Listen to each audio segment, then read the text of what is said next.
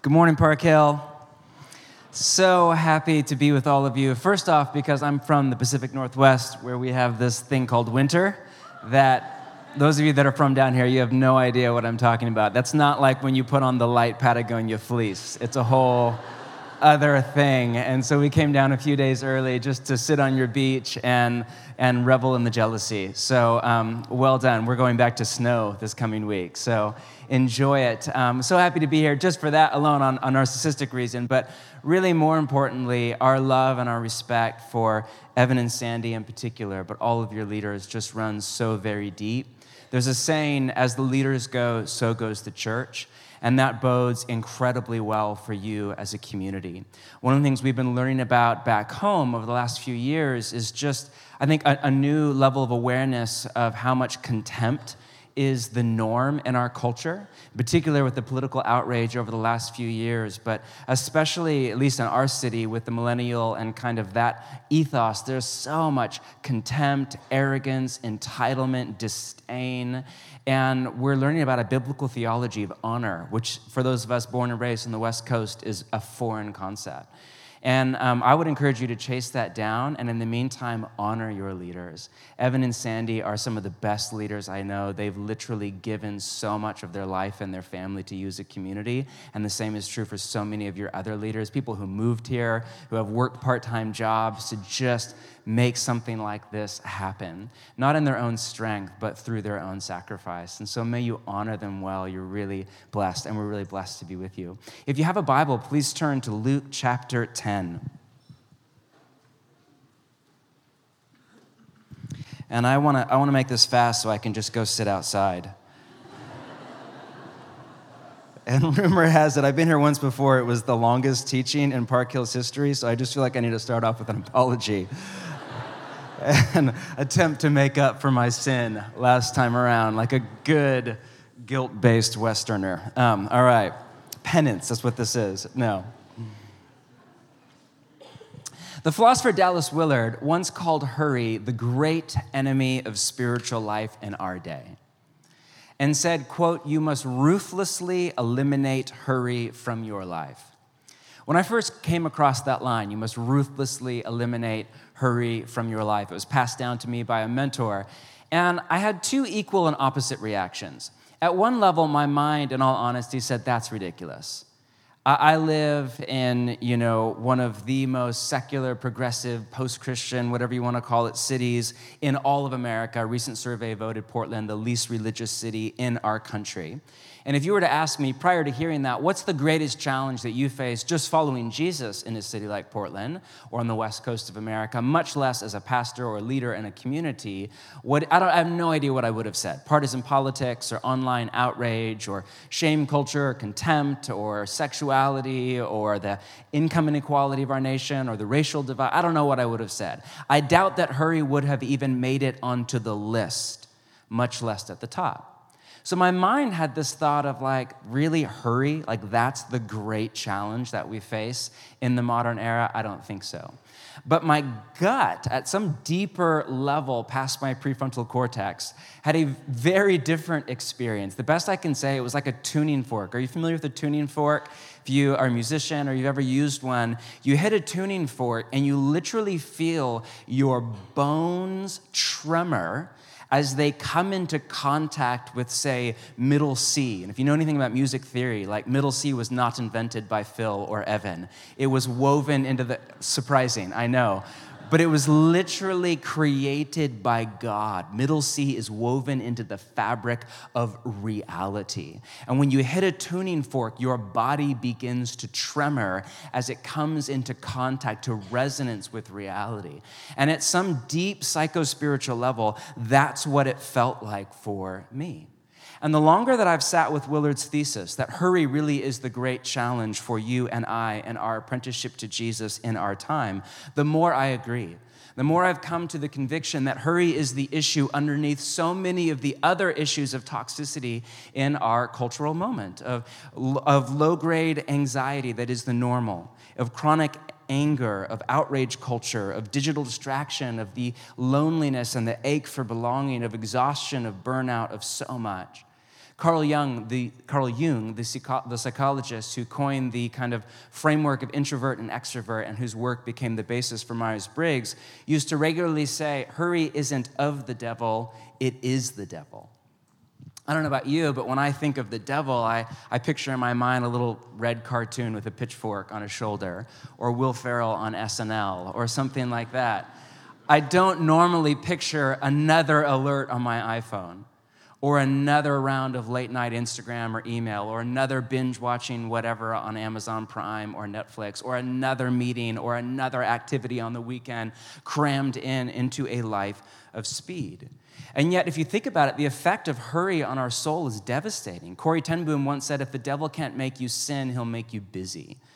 And there's a fascinating like link there in sin. What is sin? Like most Christians defined it as missing the mark, but often Westerners think about the mark as some abstract, Platonic, perfect ideal.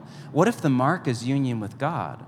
What if sin is missing a living relational connection to the God who is the source of all life? Well, if you define it that way, then sin and busyness essentially have the same effect on the soul. They cut us off from our living connection to God.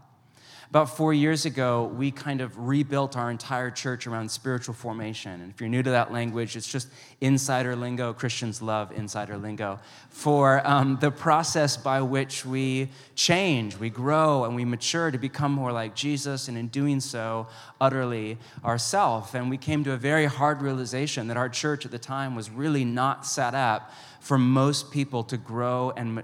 Do the airplanes just go over all day long? Okay, let's just acclimate to that. You don't look fazed. I'm fazed, but you don't. So, all right. we realized that our church was not set up for a high kind of high level of growth into maturity for the majority of our people. So we came up with what we call a working theory of change, which is our best synthesis of biblical theology and neuroscience and all of that stuff, and just our best grasp. But this is how, this is the how we grow and mature into the kind of people who live the Sermon on the Mount, who live Matthew 5, 6, and 7. Just it just flows out of the inner nature of our being as we have been transformed in the language of New Testament to become like God. That's what the word godly means. And so before we kind of went live with it and rebuilt all of our communities around a practice based approach to discipleship and all of this stuff, I sat down with a PhD in town who's just like, literally does not stop with this. okay, we're just going to act like there's no giant airplane flying over in the middle of the sermon. Fantastic. Um, thanks for the heads up on that, Evan, so much.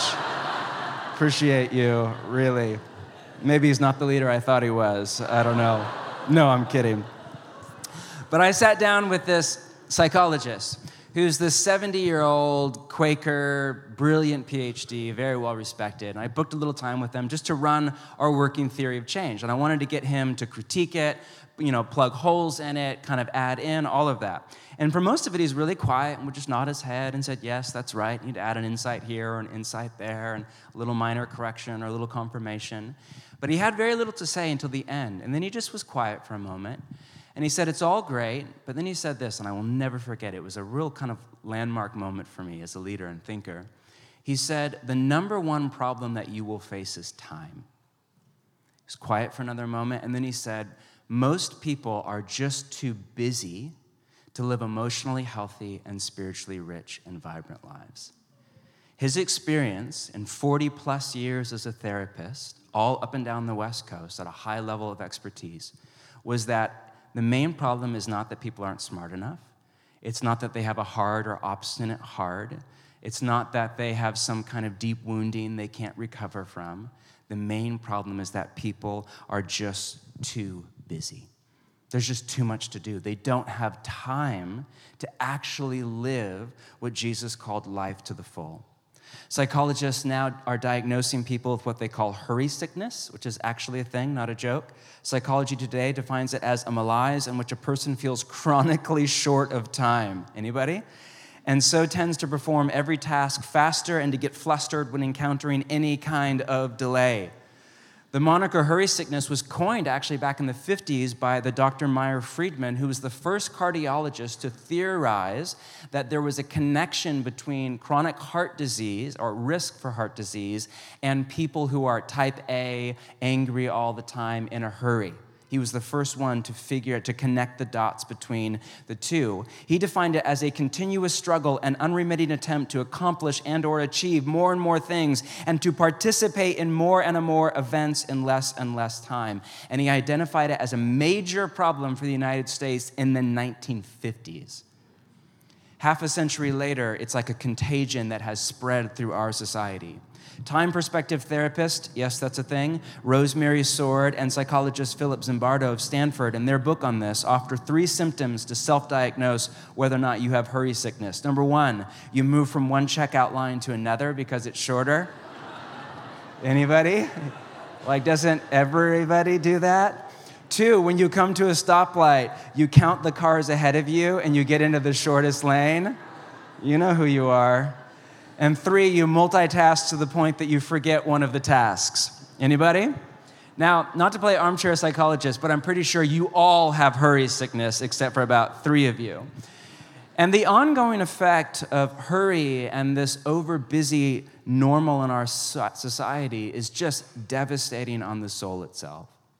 Think about it. What's the first thing that most people say when you ask the customary, hey, how are you? What do people say? Oh, good, just busy. Pay attention. You will hear this across all of the lines that we hear so much about in our culture across gender, across class, across ethnicity, across the urban suburban rural divide. Everybody I talk to is busy. College kids are busy, young parents are busy, professionals are busy. Empty nesters are busy. Working class people are busy. Elites are busy. Children are busy. Everybody I talk to except for my African friends who are new to the country, who all point out to me, You Americans are so busy. It's the first thing most of them notice. Now, we need to clarify before we go any further that there are different types of busyness, and not all of them are unhealthy. There's a type of busyness that just means you have a lot to do, and you're not wasting your life just playing Call of Duty, you know, until the wee hours of the morning but you're generative. You have meaning and purpose, something that's beyond you and your own hedonistic pleasure. You're giving your life away. By that definition, Jesus himself was busy. You could argue that he was very busy. His life was very full with creative, generous love. But there's a far more common and I think more toxic form of busyness that is the normal for most of us, what Ronald Rolheiser, one of my favorite writers, calls pathological busyness. And the essence of pathological busyness is not when you have a lot to do, it's when you have too much to do. And so the only way to cram it all in is to speed up your life to this pace of hurry, to speed up your mind, to speed up your body, to speed up your interactions with other people and your relationships to a pace that is incompatible with life in the kingdom of God. It is this kind of busyness or hurry to which Bill Gates was referring to when he recently said, busy is the new stupid. This is not an intelligent way to live. And it has all sorts of implications for our emotional health and for our spiritual life. The professor Michael Zigarelli conducted a survey of 20,000 Christians in the US, and he identified busyness as the number one, like major block in most American Christians' relationship to God. Listen to the summary of his 20,000 plus person survey. Quote, it may be the case that one, Christians are assimilating a culture of busyness, hurry, and overload, which leads to, two, God becoming more marginalized in Christians' lives, which leads to three, a deteriorating relationship with God, which leads to four, Christians becoming even more vulnerable to adopting secular assumptions about how to live which leads to five, more conformity to a culture of busyness, hurry, and overload. And then the cycle begins again and starts to feed off of its own energy like a flywheel. Pastors, by the way, are the worst. You rated pastors right up there with doctors and lawyers for being caught up in the busyness. Not me, but people like Evan really struggle with this. but it's true. I, I was well, I don't like your airplanes, but you laugh easy. I like that about your community. We'll take that. I was cut to the, there we are, right there. I was cut to the heart by Ruth Haley Barton's 10 signs that you're moving too fast through life. This is her, not me, but just take a moment with this. Irritability, meaning you're just quick to, and don't think about like a stranger or even a coworker. Think about your roommate or your parents or your people that you're really close to, that you're actually yourself around. Like we're just, you're so quick to just snap at people or get agitated or get annoyed or get irritable. Hypersensitivity, little things set you off or a little critical comment will just make, put, throw you into a funk for a day. You just have low like level to just kind of let things roll off your back and chuckle at yourself. You take yourself way too seriously. Restlessness, when we actually do attempt to rest, like we set aside a night to just be home or we attempt to practice Sabbath, we can't because we have this anxiety that's all our system, this digital addiction, and we just have to turn on the music or turn on a TV or something like that. We just, we can't actually sleep when we actually set aside time. We're just at this speed of life we can't come down from. Compulsive overworking, you just find yourself another late night email for fury or another thing or another meeting or another hour lost at the office. Emotional numbness, you lose like you, be, you have this like very you end up with this very narrow bandwidth of emotions where most all that you feel anymore is anger or anxiety.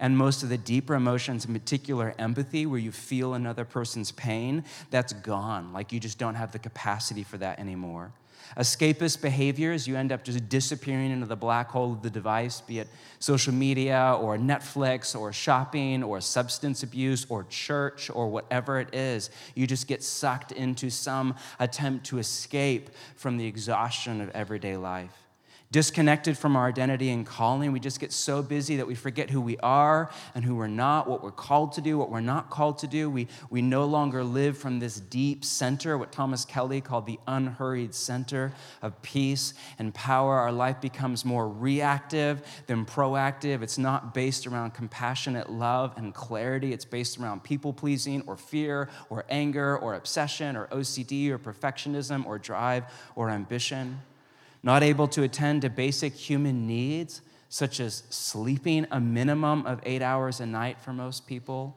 a little margin, which Dr. Swenson defined as the space between our load, our limits, healthy eating, cooking at home, drinking plenty of water, just basic self care, human maintenance as an act of love to God. Hoarding energy. You ever do this where, like, you feel yourself pull back from somebody emotionally because you have to save it for the office tomorrow or save it for another meeting, and you're like, I just can't get sucked into the drama of this person right now, so I'm just gonna kind of quietly slip away or whatever because you have to hold back because you just, you're like constantly monitoring your energy. You know, I'm not the only idiot in the room. All right. And then finally, slippage in our spiritual practices the time that we dedicate just to cultivate our awareness of and, and attention at and even adoration of God Himself, to just sit in the quiet and let God love us, that just goes down as our to do list, our busyness, our overcommitment, our life of speed ramps up. Are you feeling guilty yet? I'm just here to bring the shame all the way from, the, from, from winter. No, absolutely no shame. That's not remotely the point of this exercise. The first time I read her list, I was at least seven for 10. And then my lovely wife down here was like, no, you're 10 for 10, 100%. the point here is not guilt or shame. That's just not remotely helpful. And I, I say that most of that stuff earlier was just to, to, to laugh a little bit about it. It's just to point out that there's more at stake here than our emotional health. In fact, some of you, I'm guessing it's under 10%, but some of you are just very high capacity people. You can just work insane hours, you can get a ton done, you can cram your life full, and you can still be a pretty happy person. Most of us can't. I can't. I don't have that capacity, but some of you can. But there's far more at stake here than just our level of how chillaxed we are. Our spiritual life itself is under threat. I love this from Ronald Rolheiser, again, one of my favorite writers. This is a long quote, but it's worth our time. Today, he writes, a number of historical circumstances are blindly flowing together and accidentally conspiring. Think of secularism and the phone and urbanization, all of this, to produce a climate within which it is difficult not just to think about God or to pray, but simply to have any interior depth whatsoever. We are distracting ourselves into spiritual oblivion. It is not that we have anything against God, depth, and spirit. We would like these. It is just that we are habitually too preoccupied to have any of these show up on our radar screens. We are more busy than bad. more distracted than non spiritual, and more interested in the movie theater, the sports stadium, and the shopping mall, and the fantasy life they produce in us than we are in church. Pathological busyness, distraction, and restlessness are major blocks today within our spiritual lives. Now, we need to immediately define what we mean by spiritual lives because that language is really easy to sentimentalize. It's used inside and outside the church. It's used a lot, and I think very few people actually have a high degree of mental traction around what they mean by that. When I say spiritual life, what I mean is our capacity to receive and give love in relationship to God and other people to receive love from God and others in community, and then to give that love back to God and away to other people, our family, our friends, and eventually, as we mature in the way of Jesus, the end goal is even to our enemies. Evan said it so beautifully earlier this morning. I could not quote it for you verbatim, but about how God is a relationship. The language that we've come to use in the West for that is Trinity, but in biblical theology, God is in three persons. God is a relationship because God is love, and love cannot exist outside of relationship. And Jesus has invited us into this eternal love relationship and community that is God Himself. This is the essence of spiritual life and of love. And hurry is incompatible with love. They are oil and they are water. The late Japanese theologian Kosuke Koyama has this beautiful little book from the late 70s called Three Mile an Hour God. I had to Google it. Apparently, three miles per hour is the speed of walking. And he just makes the point that the speed of walking is the speed of God. It's a little collection of essays, and in his title essay, Three Mile an Hour God, he writes this God walks slowly because he is love. If he is not love, he would have gone much faster. Love has its speed. It is an inner speed, it is a spiritual speed. It is a different kind of speed from the technological speed, speed to which we are accustomed. It is slow, yet it is Lord over all other speeds, since it is the speed of love. And as we come to Luke in just a moment, we see this on display in Jesus of Nazareth. If you've read the four Gospels or the four biographies of Jesus, one of the first things you notice is that Jesus was rarely, if ever, in a hurry. As busy as his life was by the healthy definition, as full as his life was, you just never read about Jesus in this kind of late, I don't have time, I'm stressed out kind of hurry mode. Willard was once asked, if you could describe Jesus in one word, what would it be? He thought about it for a moment and he said, relaxed. Is that how you think of Jesus? I don't know what I would have said powerful or godlike or wise or wicked smart or something. That's two words. Um, but ironic that it's wicked smart, and that's a whole other thing. But, but relaxed. And Jesus just comes off this way as so present to the moment so present to whoever is in front of him, and not just the cool person or the famous person or the demanding person, but often the person off on the margins or the side of the road or the person sitting in the back of the synagogue hiding the withered hand. Present to his own soul, what he was thinking, what he was feeling, how he was processing that before God. Present to God our Father who is in the air, is one way to translate the Lord's Prayer, and present to what God was doing in the room with the soul in front of him. As Jesus said, I always do what I see the Father doing. That level of presence to the moment is one of the most compelling things, I think, in the life of Jesus. Think about how many of the stories in the four Gospels are interruptions. Just read through the Gospels and pay attention to that. I don't have a, a, hard statistic for you. My guess would be well over half. And in each one, Jesus is just so present and rarely in a hurry. C.S. Lewis once said something to the effect that how you respond to an interruption is who you really are. That's so painful to hear, especially as a parent, where you realize that 90% of parenting is like not being angry over interruptions. But man, I don't know about you. I, I most interruptions in my life are from people and from people often close to me. And I, my, my default setting is to respond to an interruption with anger, agitation, hurry, busyness. I don't have time. We'll talk about it later. But Jesus would often go the opposite direction presence, compassion, wisdom, love, rebuke, courage, clarity, whatever the moment called for. And he calls you and I, as his apprentices, to live at that same loving pace of life, what he in another spot called the easy yoke. Let's take a look at a well known story in Luke chapter 10 that it's easy to forget was actually all out of an interruption. Luke chapter 10, verse 25. On one occasion, an expert in the Torah stood up to test or to interrogate or really to critique Jesus.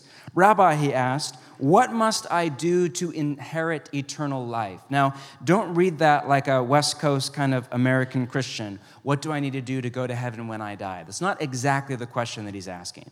He's asking at the climax of human history, when the Messiah comes to usher in the kingdom of God, at the resurrection of the dead, what do I need to do to take part in that resurrection and to step into life in the kingdom of God? Not somewhere else, but right here on this earth made new. Now, I came from a church tradition where I would expect Jesus to say this dude, you don't, and he would say dude, because I grew up on the West Coast. Um, you don't need to do anything. It's not about what you do, it's about what I've done for you or I'm about to do for you, future tense. All you need to do is just believe. Stop striving and just believe. Unfortunately, I don't think Jesus got the memo because that's not remotely what he says. 26. Instead, he says this What is written in the Torah? He replied, and how do you read it? Oh, fascinating. So he asks, he answers the question with a question about the interpretation of the Bible. He's, you know, his, he's acute enough to realize there's a difference between what the Bible says and what it means, and that often that little gap there is where we get in trouble. How do you read it? What's your interpretation of the Torah? The man answered 27 with a quote from Deuteronomy 6, the Shema Love the Lord your God with all your heart, with all your soul, with all your strength, and with all your mind. And then a quote from Leviticus 19 Love your neighbor as yourself. If that answer sounds familiar to you, it's because this is the same answer that Jesus gave when he was asked this question Deuteronomy 6, Leviticus 19. Love God with all that you are, love neighbor as self. Hence, 28, Jesus said, You have answered correctly which would be nice to hear from Jesus, in my opinion. Like, ah, oh, you've answered correctly. Do this and you will live. Now, some argue that this is Jesus messing with the man. He's saying, You can't actually do this, and so there's no possible way. And that could be. I don't think so, though. I think Jesus is saying if you live this way, if you live with a whole person orientation of love toward the God who has already been loving you from before you were ever out of your mother's womb, and if you then share that same orientation of love toward all around you, friend, family, and even enemy, then you will live. You will experience not just quantity of life forever, but quality of life that is rich and at peace. That is what Jesus called life to the full in the kingdom of God. Love is the center of everything. And if you live with the whole person orientation of love toward God, from God, toward neighbor, from neighbor, you will flourish and thrive. I think that's all that he's saying. But if only the story was over there, it's not. 29. He, the man, wanted to justify himself. And it's easy to critique him, but how often do we want to justify ourselves? Meaning we just want to feel good about ourselves. How often are you exposed to another way of thinking that calls into question the way that you have been living? And if you're anything like me, your inner defense mechanism just goes up. And you start to make excuses, you start to argue in your mind, you start to justify, you start to figure out a way to write it off because you just want to feel good. Most of us just don't mess with my life. I have it going on just fine.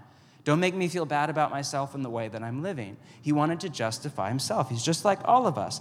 So he made the mistake of attempting to challenge Jesus. And he said, And who is my neighbor? Now, in reply, this next this story, we'll read through it. Most of you know the story, but notice the whole thing is in reply to an interruption. This is all off the cuff. Jesus said this A man was going down from Jerusalem to Jericho when he was attacked by robbers. They stripped him of his clothes, beat him, and went away, leaving him half dead. Um, this is a well known road. Some of you, I'm guessing, have been there. I've been there. You can go to this day and walk it. It's um, about a day's walk from Jerusalem down to Jericho at the Dead Sea. It is a very dangerous road. Mean, it's like the, one of the most barren, rocky, craggy, kind of crevice parts of all of the Middle East. It looks like, best thing if you're not, not been there that I can think of is like, you know, the scene in Star Wars A New Hope when R2D2 is lost and he's like, you know, really, doo, he's like scared going through, and the little Jawas jump out and like, Houdini, like that whole thing. It looks exactly like that. Scary, desert, barren, and there's these little crevices all along this road. And so in Jesus' day, um, this was a notorious road. It would be like saying going to a, a really dangerous neighborhood or something like that. It was a well known area for theft, robbery, murder, vice, where criminals would hide in these crevices and then jump out and attack people on the road. In fact, a number of scholars don't think this is a parable. A number of scholars think this is actually a well known story about civil rights. We'll get to that in a moment, similar to the way that we tell stories from the civil rights movement today. A number of scholars think this actually happened. Either way, it's a beautiful story. It goes on. 31. A priest happened to be going down the same road, and when he saw the man, he passed by on the other side. This man's likely dead there on the side of the road. He just moved to the other side and passed. So, to a Levite, when he came to the place and saw him, he passed by on the other side. A Levite was a kind of professional worker at the temple, kind of a rung down from the priest. 33, but a Samaritan, if you know anything about kind of first century history, Jews and Samaritans were, were, there was more than just racial tension between them. They were literally at odds and had been at war for many years. All very thick, kind of xenophobic tension between the two groups. As he traveled, he came to where the man was, but when he saw him, he took pity on him or had compassion on him. He went to him and bandaged his wounds, pouring on oil and wine. Then he put the man on his own donkey, brought him to an inn, took care of him. Notice how long this would have taken. The next day, so now we're a whole 24 hour delay, he took out two denarii, that's two days' wages, and gave them to the innkeeper. Look after him, he said, and when I return, I will reimburse you for any extra expense you happen to have. Which of these three do you think was a neighbor to the man who fell into the hands of robbers? Jesus' question. And notice this whole thing is just a question. The expert in the law replied, The one who had mercy on him. Notice he can't even bring himself to say the man's name, he can't even bring himself to say the Samaritan. He can just bring himself to say, the, the one who had mercy. Jesus told him, Go and do likewise. Now, this is such a well known story. For that, I'm grateful. But the downside to a well known story is that we sentimentalize it. And it's actually a very raw and very subversive story. I have a childhood friend who was a Messianic Jew for many years, uh, meaning a Jew who was following Jesus as the Messiah eventually immigrated to Israel and denied her faith. And when I asked her why, she said this story. She said, I could never follow a Messiah who would tell me to love my enemies like that, who would make a Samaritan the hero of a story. The Samaritan is the enemy of the Jew. This is a story about racism, about ethnic tension, about violence and nonviolence. And the subversive thing is that Jesus makes the wrong person the hero. He makes a Samaritan the hero. We, we talk about the Good Samaritan as like this nice person who helps you change your tire on the side of the road back when people actually knew how to do that before AAA and all that stuff.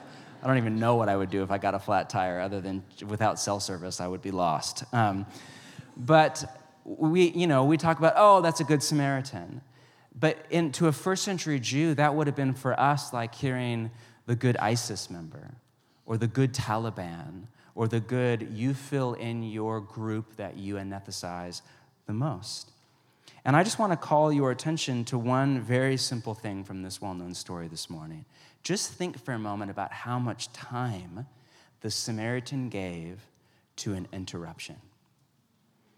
Over an entire day, just to help a random person he was not in community with on the side of the road in love the definition of love your neighbor as yourself.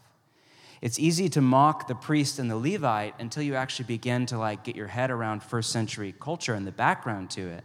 Historians argue that these two men, the priest and the Levite, would likely have been on a journey that most priests and Levites worked in Jerusalem but lived in Jericho and worked on a two week shift at the temple. And so they likely are either going to the temple or they're coming home and they have not seen their family in over two weeks. And they also tell us that they were paid in tithes and offerings, which are at the time were not like numbers on a bank account through an app that you have on Sunday morning. Your tithes and your offerings were animals for the most part, or fruit from your crops. And they would then take these animals and crops home to feed their family. And the Torah was very clear and very rigorous in all sorts of commands around what happens if you come in contact with a dead body. You are unclean, and anything that you carry is unclean and you have to go through a rigorous multi day process. All the food would have had to been thrown out, and they would have had to go through a multi day process of cleansing.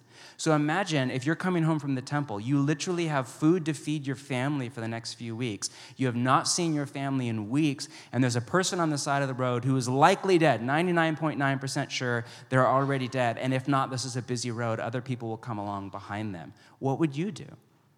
Now, my point is not to justify their behavior, it's just to say we do this all the time. How often do we walk past somebody and we're like, oh, that's, that's lame. I'm sure somebody else will take care of that. I'm late for church, or whatever it is. Or I need to get home to my family, or I need to be there to volunteer, whatever. Not bad thing. This is just real life. Jesus' teachings, far from being some, you know, Platonic ideal or allegory. This is real. This is what life is actually like. The wrong people are heroes.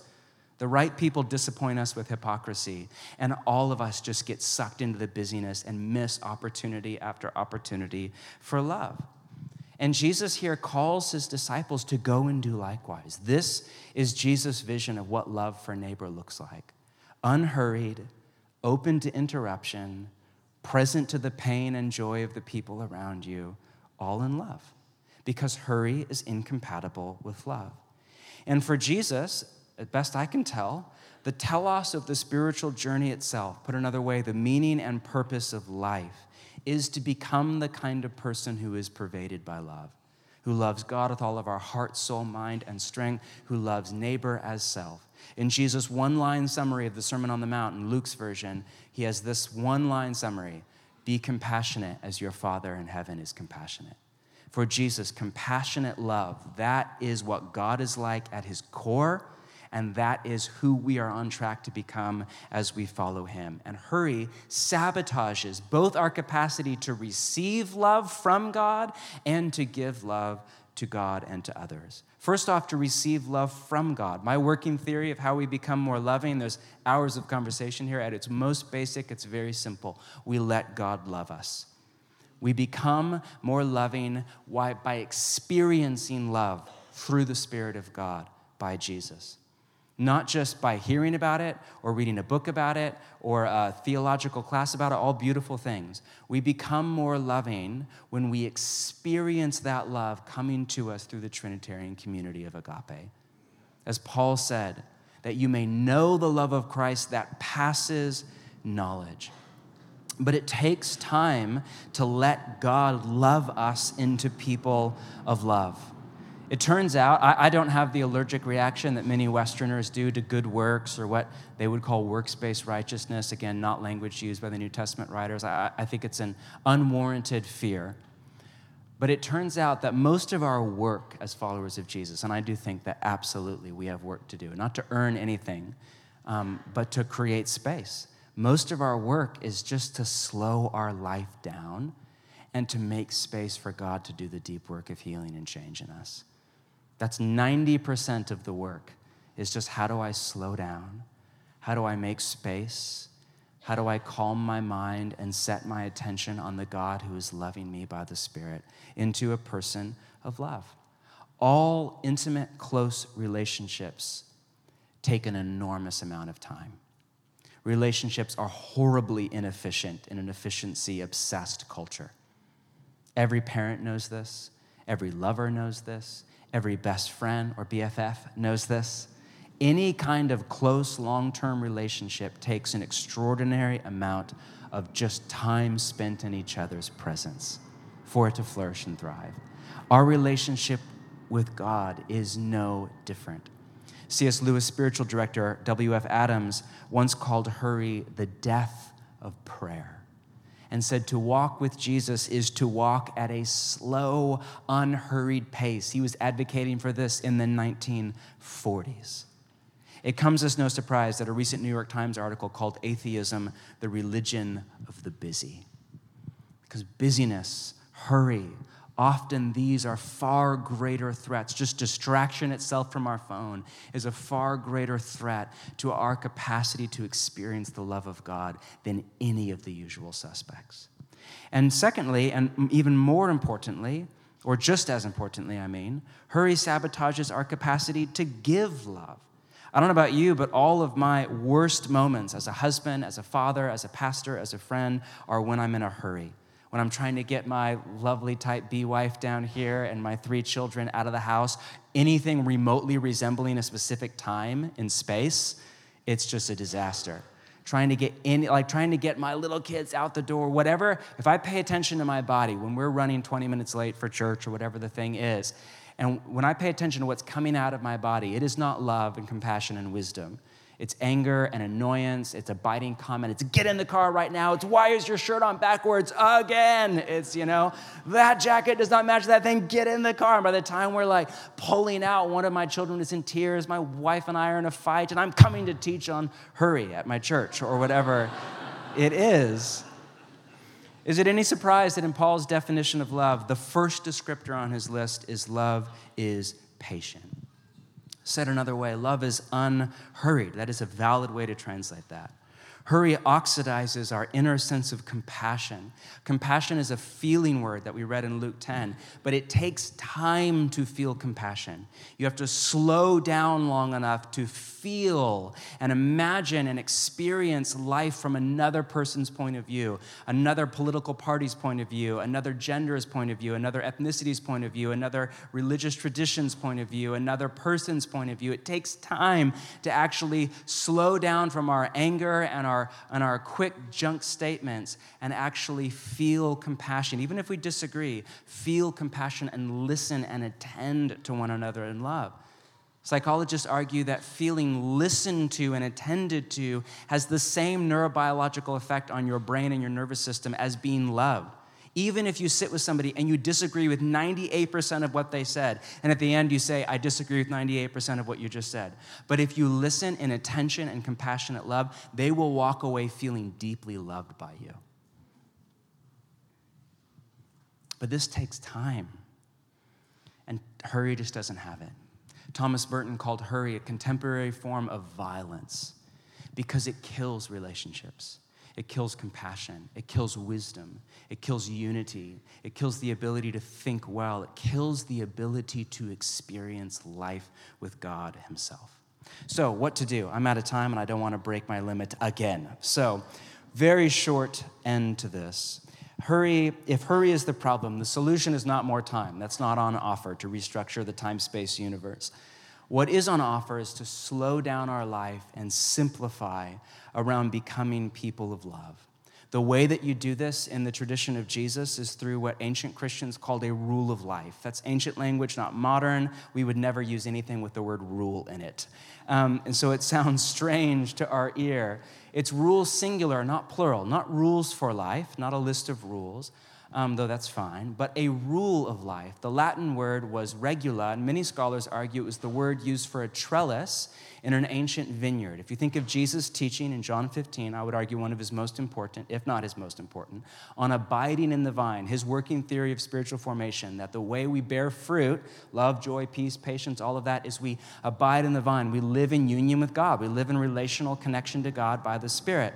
If you think about that metaphor, for a vine to bear fruit, it has to have a trellis, a support structure.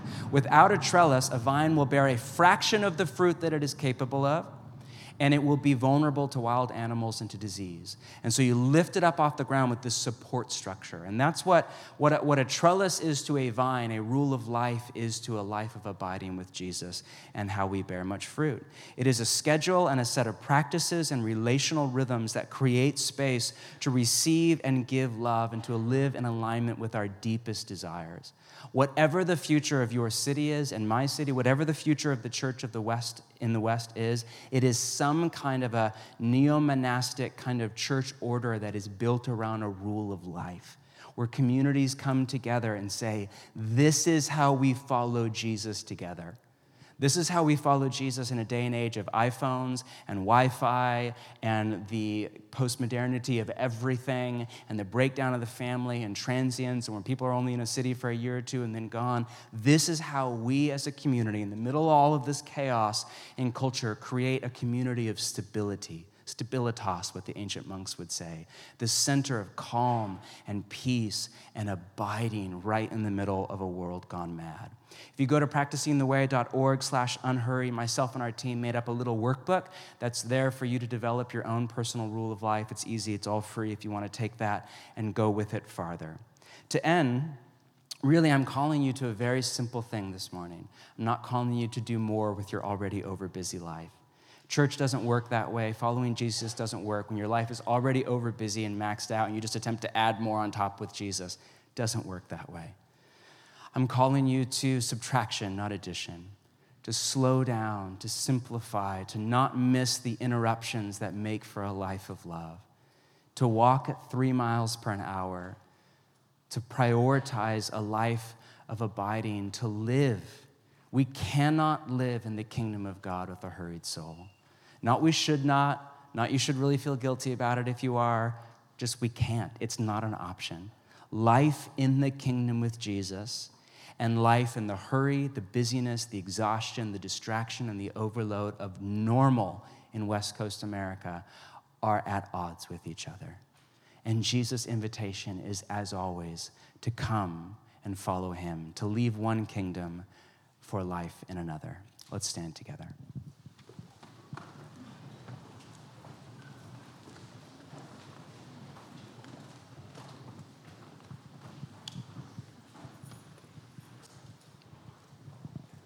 It's been such a joy to be with you, and I'm going to turn it over to these guys. Let me just pray a blessing on you. If you want to put your hands out um, to receive from the Spirit, not from me, I just want to ask God to give to you a blessing. If you want to just put your hands out, kind of palms up, just the way that a little child on Christmas morning comes to receive. Holy Spirit, come. God, would you bless this community with life by the Spirit? Would you bless this community with a rigorous, strong, ruthless in the healthy sense of the word, but yet relaxed, calm discipline to honor you with their time, their body, their mind, their relationships, and their attention, to live the unhurried center of peace and power. Thank you for the rich spiritual history of this city, God, that even just walking around this morning, just feeling with an ache in my soul because my city doesn't have it. Just this rich spiritual history stretching back generations. We thank you for that. We thank you for those that have been following Jesus in this city for decades.